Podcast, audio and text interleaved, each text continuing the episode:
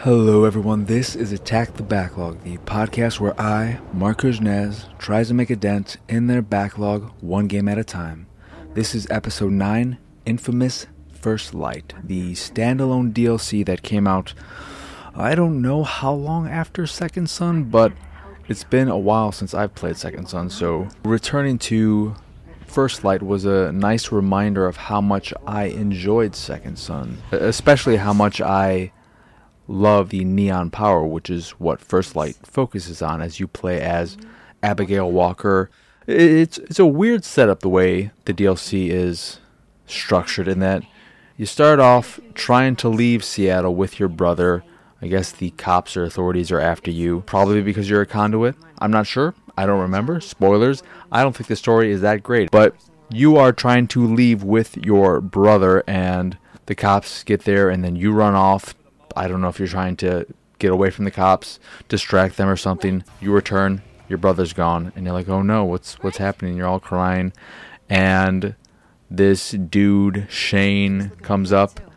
Uh, I think not at that exact moment, but some other moment when you're crying, and he knew your brother. He wants to help, but then he turns out to be a real piece of crap, and you have to chase after him after he's caught and it, really doesn't matter. The story is bad. It's not an engaging story.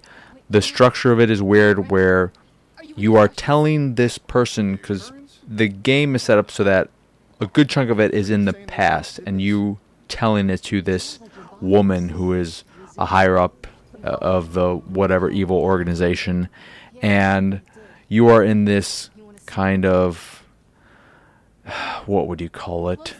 not a play area, but in this little like obstacle course type of thing. I don't know, but uh, they use that to let you try out powers as you reveal them to your captor, and then it's like, okay, uh, let me let me show you this new power I got. This one I, I haven't told you about yet because you're you're blocked off to certain powers just because you, as Abigail Walker, have refused to tell your person. So you can't use those in earlier flashbacks just because while you had those powers, you didn't tell her about them. So, but the weird thing about that setup is that you go back and forth between these. You spend a lot of time in the city, but you you have to do these little challenges that involve you pushing enemies off of a thing and, and, taking a few of them down, collecting hostages and stuff like that. Basically, giving you a tutorial of the little side missions that exist in the game, and it's all fine. But it's just this weird thing of going back and forth between these bits when I would rather just be in the city the whole time. I don't need these little story bits that provide a short little tutorial of new powers and then force me to do these little challenges because they also have full on challenges in those areas where you're either trying to collect hostages or just survive as long as you can. I think those are the only two types of challenges but those provide you with skill points. So it's a good idea to do those. I, I did one of each in each of the three areas to get a good amount of skill points because they're they're pretty easy to last a while and when you hit diamond status that that's the max uh, and you need those for getting your trophies and whatnot but also just getting probably around a dozen or so skill points per challenge which is nice and those will also help you get your other like not challenge missions, but just the the little things like kill this many of these types of enemies, etc. And those are those are fine, but they go on a little bit long. I think they could be a bit more challenging. After a while, they just felt a little bit tedious, but they're completely optional, and you don't have to do them. The weirdest thing about those things, both in the story and just doing the side uh, the the the challenges yourself, is that the outfit she's wearing looks so ridiculously like Chell in Portal. You have orange pants and a light gray hoodie, and I could not think of anything other than Portal every time I was playing in those areas. It was just really distracting. But the game itself lasts for a little under four hours, I'd say. For me, at least, uh, I played it to 85% completion. I collected all the lumens, which are First Light's version of orbs, like in Crackdown or anything, where they just have them scattered around the environment. You collect them for skill points and whatnot. I did all of the races and did all the graffiti, which was a reminder of how annoying that was in the first game. Maybe it wasn't as annoying, but it just didn't feel good. I, I don't remember it telling me in First Light that I should turn over my controller and shake it, which was kind of neat at the time. But since this isn't really spray painting with paint, but painting quote unquote with your neon powers and making neon signs, which is cool, you know, being able to do that, but it's not a fun gameplay thing, but it's it's such a minor aspect and there's there's no time limit or anything, so it doesn't matter that they take a little bit longer. You can't get interrupted. They're real simple, easy ways to get skill points. And uh, like I said, I played the three of the challenges. So if you just focus on the story, it's probably about three hours. If you just mainline the, the story content, though I would recommend doing a, a, bit of the side things just because you get a lot of skill points, so you can make your character much more powerful. I was playing on normal, never that challenging, but it's nice to have all these new powers and whatnot to to mess around with. Just so so going back to the game itself, I already said that I don't think the story is that good. That doesn't matter because the game itself is a lot of fun. Like I said at the the top of the show, it reminded me of how much I enjoyed the neon power, especially for traversing the city. It feels so good. I would almost say it feels better than swinging in Spider-Man. Spider-Man feels good. It looks good.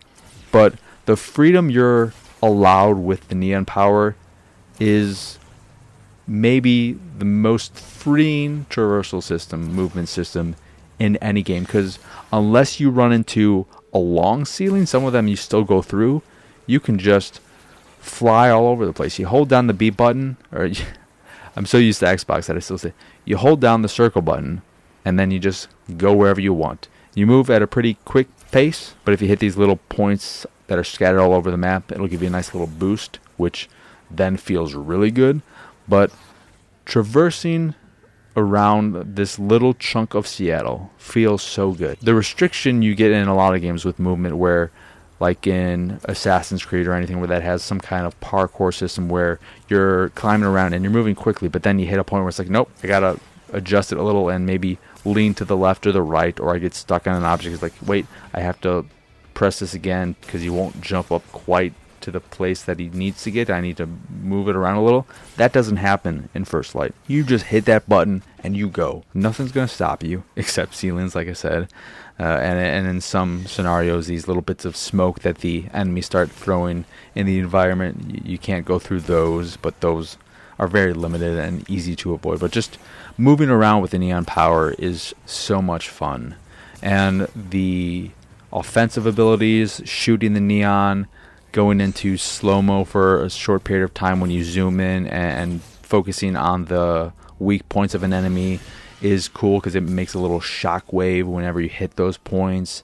You get a rocket ability, so you can shoot off like three homing missiles, and a, a burst power, which allows you to push enemies off their feet.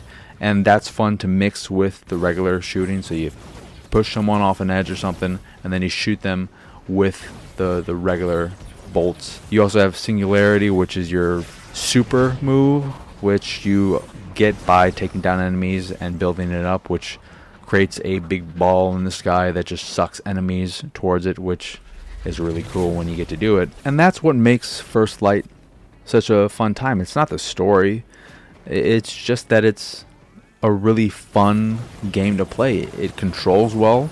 It's fun to play around in this small section of the city. It's not a real big slice of Seattle. I don't remember how big it was in Second Son, but it's pretty small in, in First Light. But it is this smaller slice, this little bit of DLC. And what it really made me want more than anything is more Infamous. And that's probably what they want out of the game is for people to play it and say, you know what, I just want more of this. And I and I really hope we get more Infamous at some point in the future. I know Sucker Punch is currently working on Ghost of Tsushima, which hasn't grabbed me, but I'm still excited for just because I'm a big fan of Sucker Punch. But First Light, if you've never played it, it is such a fun short experience that you can get through in anywhere between three to five hours, depending on if you want to 100% it or just get through the story.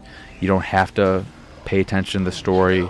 You can still enjoy all of the little bit of all the combat scenarios and whatnot. Some of them aren't that great, and you don't have to have any kind of knowledge or experience with the franchise prior to First Light to enjoy it. And I think it's a, a, good way to introduce yourself to the series and then maybe pick up Second Son. Though Second Son, I believe, is probably very cheap at this point, but also I think it was a PlayStation Plus game at some point. So it's free for a lot of people with a PS4. So if you haven't already checked out Second Son or First Light, you should definitely play both of those because I think both games are some of the best somewhat forgotten games on the system because they released so early. The funny thing too, before I end this here episode, is that First Light also reminded me of the dumb gimmicky things games used to do with the controller, like playing audio through it. So when somebody calls you on your cell phone,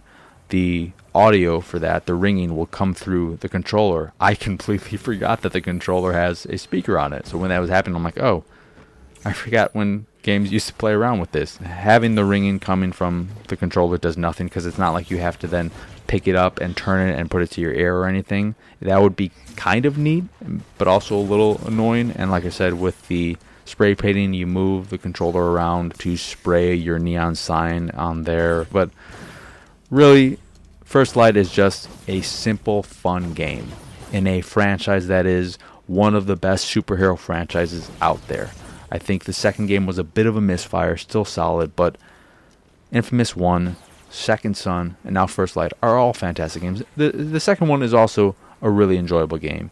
And one of the nice things too about First Light specifically, because it's focused on the neon power and only the neon power, is that given how freeing it is for traversal and all that, and not having to rely on jumping around on objects or anything like that, it doesn't have the problem that previous Infamous games have had with real sticky climbing, which is something that annoyed me particularly in the second one, which is why that one kind of bothered me to a point. And if you don't know what I'm talking about, I just mean that you're climbing up something and you're maybe jumping from light pole to light pole or on a building or whatever, and you want to jump to a specific point, but instead your character is jumping to something else. They, they seem like they're attracted to that, like they're magnetized to it. They seem a little bit too sticky to it. So you don't have to worry about that in First Light because with the neon power, you go anywhere you want,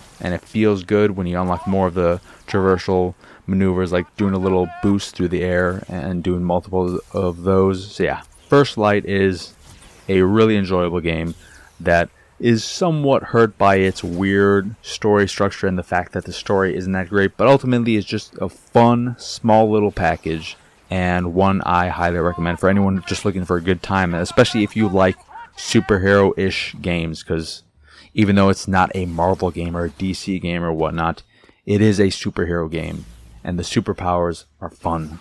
And that's all you really want out of a superhero game. I mean, you, you'd like a nice story, but if you can only take one, good story, good gameplay, I'll take the gameplay any day. So that will do it for this episode of Attack the Backlog. Once again, I am your host, Mark Kuznez. Y'all can find me on Twitter and pretty much everywhere at PX Sausage. The site is, of course, pixelatedsausage.com, where you can find this podcast, the Pixelated Sausage Podcast, and plenty more crap. And both of those shows are available on podcast services across the globe, like Stitcher Radio, Google Play, Apple Podcasts, and Spotify. And if you'd like to check out the video versions of those shows, you can go over to youtube.com slash pixelated sausage and watch both of them there. I highly recommend watching the video version of Attack the Backlog because it really is the best way to consume the show. And if you'd like to check out some of my art, you can go over to pxsart.com. If you see something you like, click the link. It'll take you to where you can purchase a print of the piece you fancy. And if you fancy supporting the site in general and everything we do, please go over to patreon.com slash pxs. And as always, thanks for watching. I hope you enjoy this episode and have a wonderful, wonderful rest of your day.